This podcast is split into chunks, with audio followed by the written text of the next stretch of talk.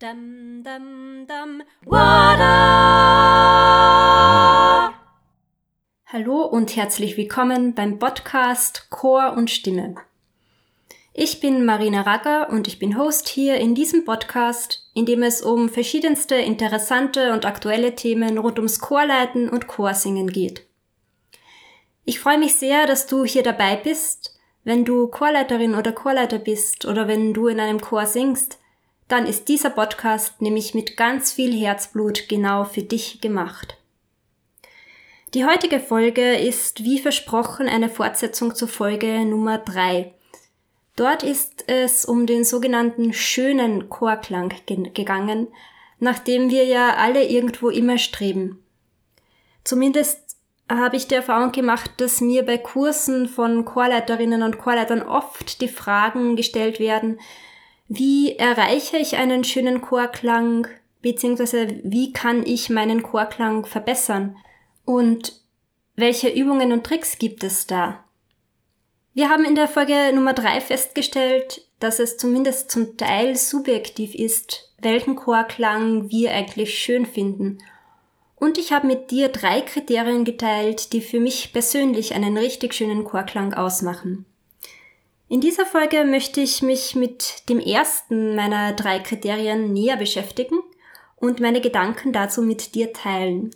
Mein erstes Kriterium für einen schönen Chorklang lautet, der Chorklang ist homogen und ausgewogen. Aber wie kann ich das erreichen?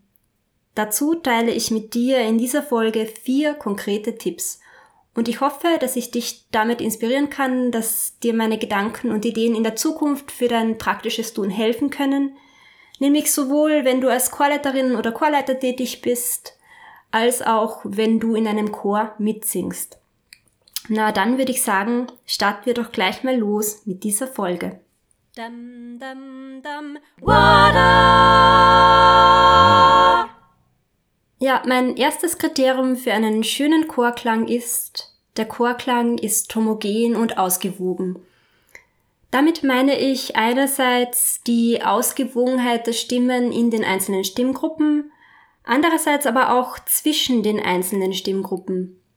Das bedeutet, sowohl die Einzelstimmen in den jeweiligen Stimmgruppen mischen sich gut, aber auch der Chor als Gesamtes ist in Balance und klingt ausgewogen. Ich möchte heute ein paar Anregungen zur Verbesserung bzw. zur Homogenisierung des Chorklangs mit auf den Weg geben. Und zwar habe ich, wie gesagt, vier konkrete Tipps für dich vorbereitet. Der erste Tipp ist, mit der Choraufstellung zu experimentieren. Und da kann es sich wirklich lohnen, so einiges auszuprobieren. Eine veränderte Choraufstellung kann meiner Erfahrung nach einen sehr positiven Einfluss auf den Klang der einzelnen Stimmgruppen haben, aber somit auch auf den Gesamtklang des Chores. Und ähm, sie fördert außerdem auch die Fähigkeit der Sängerinnen und Sänger des autonomen, des selbstständigen Singens. Es erfordert ehrlicherweise erfahrungsgemäß auch eine hohe Flexibilität seitens des Chores und braucht, zumindest habe ich das bisher so erlebt, richtig viel Überzeugungsarbeit auch von Seiten der Chorleitung. Ein Problem, das ab und an auftauchen kann, ist zum Beispiel, dass eine Sängerin, ein Sänger sagt, aber auf diesem Platz sitze ich jetzt schon seit so und so vielen Jahren oder sogar Jahrzehnten. Das ist mein angestammter Sitzplatz und da möchte ich einfach bleiben. Oder neben der Person XY sitze ich, sitze ich eigentlich schon immer, ich möchte da nicht weg.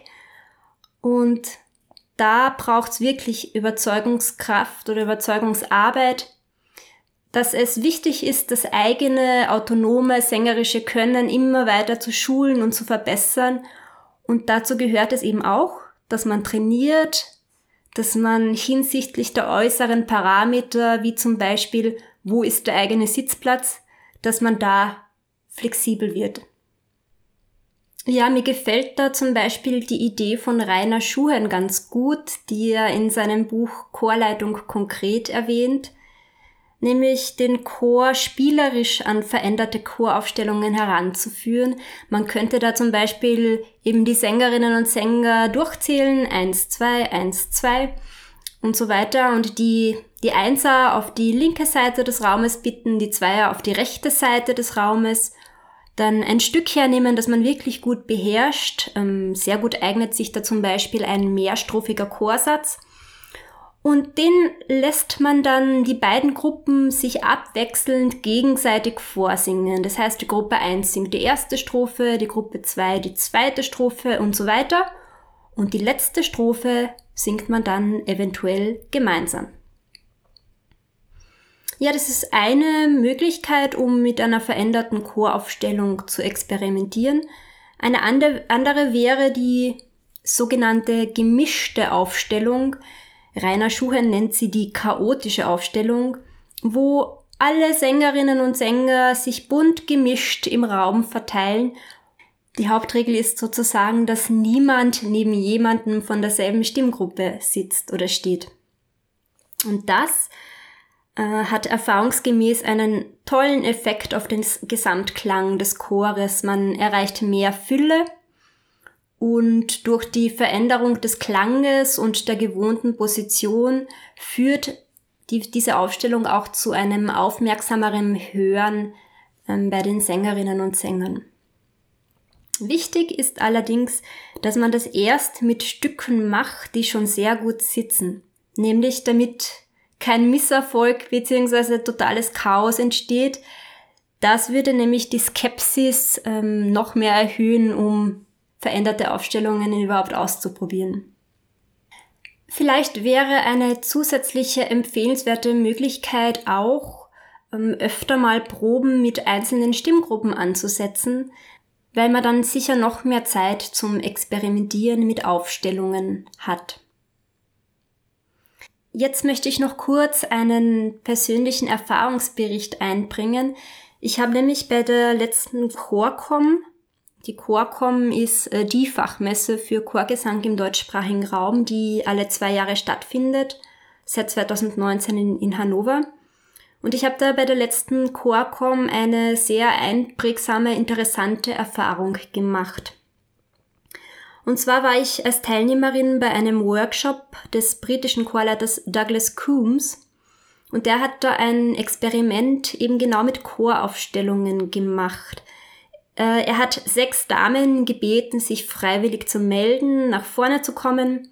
Ich habe mich dann natürlich auch gleich gemeldet, weil bei solchen Experimenten bin ich immer gern dabei. Und wir haben dann zu sechst einstimmig das Lied Frère Jacques gesungen. Und er hat gemeinsam mit den zuhörenden Workshop-Teilnehmerinnen und Teilnehmern unsere Aufstellung geändert und sukzessive verbessert bis sich alle Anwesenden im Raum einig waren, jetzt passt's und die Stimmen mischen sich am besten. Das ist so interessant, was die Aufstellung für Unterschiede machen kann und wie sich die Obertöne von manchen Stimmen eben besser oder weniger gut mischen. Und auch, was es mit dem subjektiven Empfinden als Sängerin oder als Sänger macht. Neben wem fühlt man sich wohl wo hat man das Gefühl, dass es nicht so gut harmoniert. Und oft spiegelt sich das dann auch im Klang nach außen wieder. Ja, zwei konkrete Hinweise diesbezüglich, die man als Chorleiterin, als Chorleiter auf den eigenen Chor gut übertragen kann, beziehungsweise relativ leicht ausprobieren kann. Ähm, der erste, die sicheren Sängerinnen und Sänger eher in die zweite Reihe zu stellen damit sie die etwas unsichereren Sängerinnen und Sänger von hinten unterstützen können. Und besonders kräftige Stimmen würde ich empfehlen, auch eher in der zweiten Reihe zu positionieren. Und dann der zweite Hinweis wäre, dass man versucht, Stimmen, die eher eine helle Färbung haben, mit Stimmen, die eher eine dunkle Färbung haben, zu mischen. So viel zum Thema mit der Choraufstellung zu experimentieren. Im erwähnten Buch von Rainer Schuhen gibt es noch ein paar mehr Ideen für unterschiedliche Choraufstellungen und ich verlinke dir dieses Buch sehr gerne in den Shownotes zur Folge. Diese findest du auf meiner Website. Ja, da sind wir jetzt bei meinem zweiten Tipp für einen homogenen und ausgewogenen Chorklang angelangt. Und der lautet, mit der Stimmaufteilung im Chor zu experimentieren, beziehungsweise wenn das nicht möglich ist, mit der Literaturauswahl zu experimentieren. Wir kennen alle das Problem, dass oft die Stimmgruppen im Chor nicht ausgewogen besetzt sind. Und das häufigste Problem, es gibt zu wenige Männer. Und vor allem Tenöre sind meiner Erfahrung nach immer wieder mal Mangelware. Dazu habe ich neulich schon das Zitat eines sehr engen Kollegen von mir erwähnt, woher die lieben Tenöre nehmen und nicht stehlen. Aber ich denke mir, vielleicht gibt es Möglichkeiten, die ein oder andere Dame ab und an unterstützend in den Tenor zu stecken. Bevor man ein bis zwei Männer alleine in einer Stimmgruppe lässt, kann man sich vielleicht Alternativen überlegen. Es ist oft ein enormer Druck, der auf diesen paar Männern lastet. Ich darf nicht krank werden, ich darf nicht heiser werden, sonst lasse ich alle im Stich. Und dazu meine Überlegungen, kann ich als Chorleiterin umschichten? Kann ich manche Damen, die gerne tief singen, eventuell in den Tenor stecken? Kann ich aber auch von der ausgewählten Literatur her vielleicht anders planen? Es gibt nämlich auch tolle dreistimmige Chorliteratur. Man muss nicht ähm, auf Druck vierstimmig singen. Es ist zumindest meine Meinung. Dann gibt's auch Literatur wie zum Beispiel Gospels, wo man sehr gut den Bass weglassen kann und diesen eben instrumental im Klavier spielen kann, ähm, so dass die Männer gemeinsam die Tenorstimme singen könnten, wenn die nicht zu hoch ist. Ja, das sind ein paar Ideen, wie man vielleicht mit veränderter Stimmaufteilung oder anderer Chorliteratur sich das Leben leichter machen kann als Chor. Ich habe trotzdem die große Hoffnung, dass wir es wieder schaffen können, auch wieder mehr Herren der Schöpfung für Singen zu begeistern. Vielleicht kann man da und dort auch kreative Methoden anwenden oder entwickeln, wie ein mir bekannter Chor zum Beispiel das gemacht hat. Die haben mit so Flugblättern Werbung gemacht, wo drauf gestanden ist, ziemlich groß, 20 Frauen suchen Männer und dann unten relativ klein in Klammer zum Singen. Ich muss mal nachfragen, ob das was gebracht hat. Aber jetzt zurück zum Thema. Und zwar zu meinem dritten Tipp für einen homogenen und ausgewogenen Chorklang. Und dieser lautet, die Aussprache zu klären und zu homogenisieren und auf eine gemeinsame Diktion und auf die Textverständlichkeit Wert zu legen.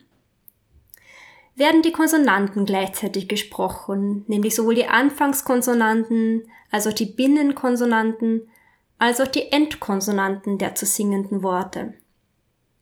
Das erfordert von Seiten der Chorleitung zwei Dinge. Erstens Vorbereitung und zweitens Hinhören. In der Vorbereitung zu Hause kann man sich überlegen, wann werden die Worte gemeinsam abgesprochen, wann kommt der Binnen, wann kommt der Schlusskonsonant. Und in der Probe muss ich mich dann wirklich konzentrieren, genau hinzuhören, Machen meine Sängerinnen und Sänger eigentlich, was ich angesagt habe? Meiner Erfahrung nach sind es zwei Paar Schuhe. Ansagen und tatsächlich tun.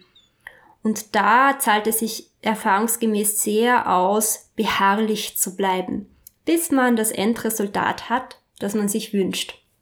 Eine andere Frage, die man im Blick haben kann, ist, werden die Worte gleich ausgesprochen? insbesondere wenn es sich um ein fremdsprachiges Stück handelt. Bei fremdsprachigen Stücken suche ich mir oft vorher jemanden, der die Sprache beherrscht, um gemeinsam den Text, die Aussprache und auch die Übersetzung des Textes durchzugehen. Vielleicht ist aber sogar im Chor jemand da, der den Text vorsprechen könnte. Ich habe, äh, um kurz etwas aus meiner persönlichen Erfahrung zu erzählen, neulich im Vokamos Vokalensemble ein schwedisches Stück gemacht. Und ich habe da eine Sängerin, die Schwedisch spricht, weil sie dort vor einigen Jahren auf Erasmus war. Und das war toll. Sie hat uns den Text vorgesprochen und wir haben ihn nachgesprochen und sozusagen durch Imitation den Text und die Aussprache gelernt. Das setzt aber auch voraus, dass man sich als Chorleiterin, als Chorleiter für seine Sängerinnen und Sänger interessiert, um so eine Sprachenkenntnis überhaupt erst in Erfahrung zu bringen. Und ich finde es dann schön, dass die betreffende Sängerin oder der betreffende Sänger mit, mit seiner oder ihrer Kenntnis auch das Gefühl haben darf, dem ganzen Chor damit zu helfen und dabei durchaus auch vom Chor bewundert werden darf. Weil ich vorhin gerade das schwedische Stück erwähnt habe, ich verlinke dir dieses Stück auch in den Show Notes. Ähm, das Lied heißt I denna ljuva sommartid. In dieser schönen Sommerzeit. Es passt zwar ehrlich gesagt nicht in die Jahreszeit, aber in der zweiten Zeile heißt's im Originaltext von Paul Gerhardt Geh aus mein Herz und suche Freud. Und vielleicht geht's dir gerade so wie mir. Ich freue mich momentan über jeden einzelnen Sonnenstrahl und, und hoffe sehr, dass es hoffentlich bald wieder wärmer wird und der Frühling kommt. Und vielleicht magst du dir dieses Chorstück ja im Anschluss an diese Folge anhören.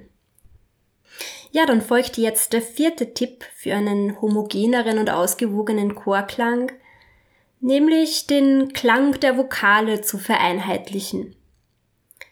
Vokale werden meiner Erfahrung nach oft sehr unterschiedlich gefärbt und ein besonderes Augenmerk als Chorleiterin, als Chorleiter auf die Vokalfärbung zu legen und diese zu vereinheitlichen, das zahlt sich wirklich aus und trägt wesentlich dazu bei, dass der Chor homogener klingt.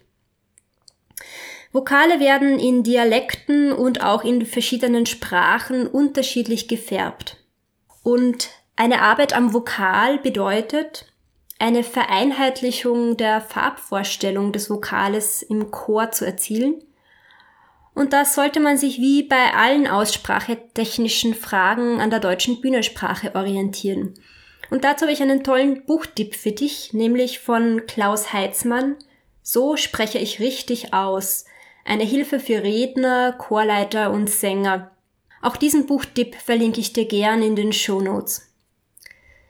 Ja, der Klang der Vokale ist auch mein Brückenbauer zur nächsten Podcast-Folge, denn da werden wir uns damit beschäftigen, wie wir eine gute Intonation im Chor erreichen können. Und da spielt die Vokalfärbung eine ganz entscheidende Rolle. Aber dazu dann nächstes Mal. Jetzt möchte ich meine vier Tipps für einen homogenen und ausgewogenen Chorklang noch kurz für dich zusammenfassen. Der erste Tipp mit der Choraufstellung experimentieren. Eine veränderte Choraufstellung kann großen positiven Einfluss auf den Klang der einzelnen Stimmgruppen haben, aber dann in weiterer Folge natürlich auch auf den Gesamtklang des Chores. Es erfordert Flexibilität, aber es zahlt sich aus, wenn man hier experimentierfreudig ans Werk geht. Mein zweiter Tipp mit der Stimmaufteilung bzw. mit der Literaturauswahl zu experimentieren. Vielleicht gibt es Möglichkeiten, die Stimmen im Chor ausgewogener zu besetzen, indem man zum Beispiel die eine oder andere Dame unterstützend im Tenor mitsingen lässt. Oder aber man sucht Literatur, mit der man sich das Leben als Chor leichter macht. Und es gibt da auch im zwei- bis dreistimmigen Bereich tolle Chorliteratur. Der dritte Tipp die Aussprache klären und auf eine gemeinsame Diktion sowie auf die Textverständlichkeit Wert zu legen. Werden die Konsonanten gleichzeitig gesprochen? Werden die Worte gleich ausgesprochen, insbesondere dann, wenn es sich um ein fremdsprachiges Stück handelt? Das erfordert von Seiten der Chorleitung Vorbereitung und ein genaues Hinhören und Einfordern in der Probenarbeit. Und zum Abschluss mein vierter Tipp den Klang der Vokale zu vereinheitlichen. Das zahlt sich wirklich aus und trägt wesentlich dazu bei, dass der Chor homogener klingt. Damit sind wir am Ende der heutigen Folge angelangt. Ich hoffe sehr, dass dir diese Folge gefallen hat und dass du dir ein paar interessante Gedanken daraus mitnehmen kannst. Die Infos und interessanten Links zu dieser Folge verlinke ich dir wie immer in den Show Notes. Diese findest du auf meiner Website marinaracker.at slash podcast. Meld dich gern mit deinen Fragen, deinen Anregungen, deinen Ideen, zum Beispiel für weitere Podcast-Folgen bei mir. Schreib mir dazu einfach eine Nachricht an mail at marinaracker.at. Ich freue mich sehr, wenn wir in Kontakt kommen und ich freue mich über jede einzelne Nachricht, die mich erreicht. Herzlichen Dank dafür. Das schenkt mir ganz viel Motivation und Freude für meine weitere Arbeit hier im Podcast und in meinem Blog. Du kannst, wenn du möchtest, gern auch in meinen kostenlosen E-Mail-Newsletter-Verteiler kommen auf marinaracker.at slash newsletter. Dann schicke ich dir Infos zum Podcast sowie zu interessanten Themen rund ums Chorsingen und Chorleiten einmal im Monat direkt per Mail zu. Ich freue mich, wenn wir hier uns bald wieder hören und ganz besonders freue ich mich, wenn du auch anderen von meiner Arbeit erzählst so dass der Podcast möglichst vielen Menschen helfen kann, für die er mit viel Liebe und Aufwand gemacht ist. Bis zum nächsten Mal wünsche ich dir eine gute Zeit und alles Liebe. Deine Marina. Dum, dum, dum.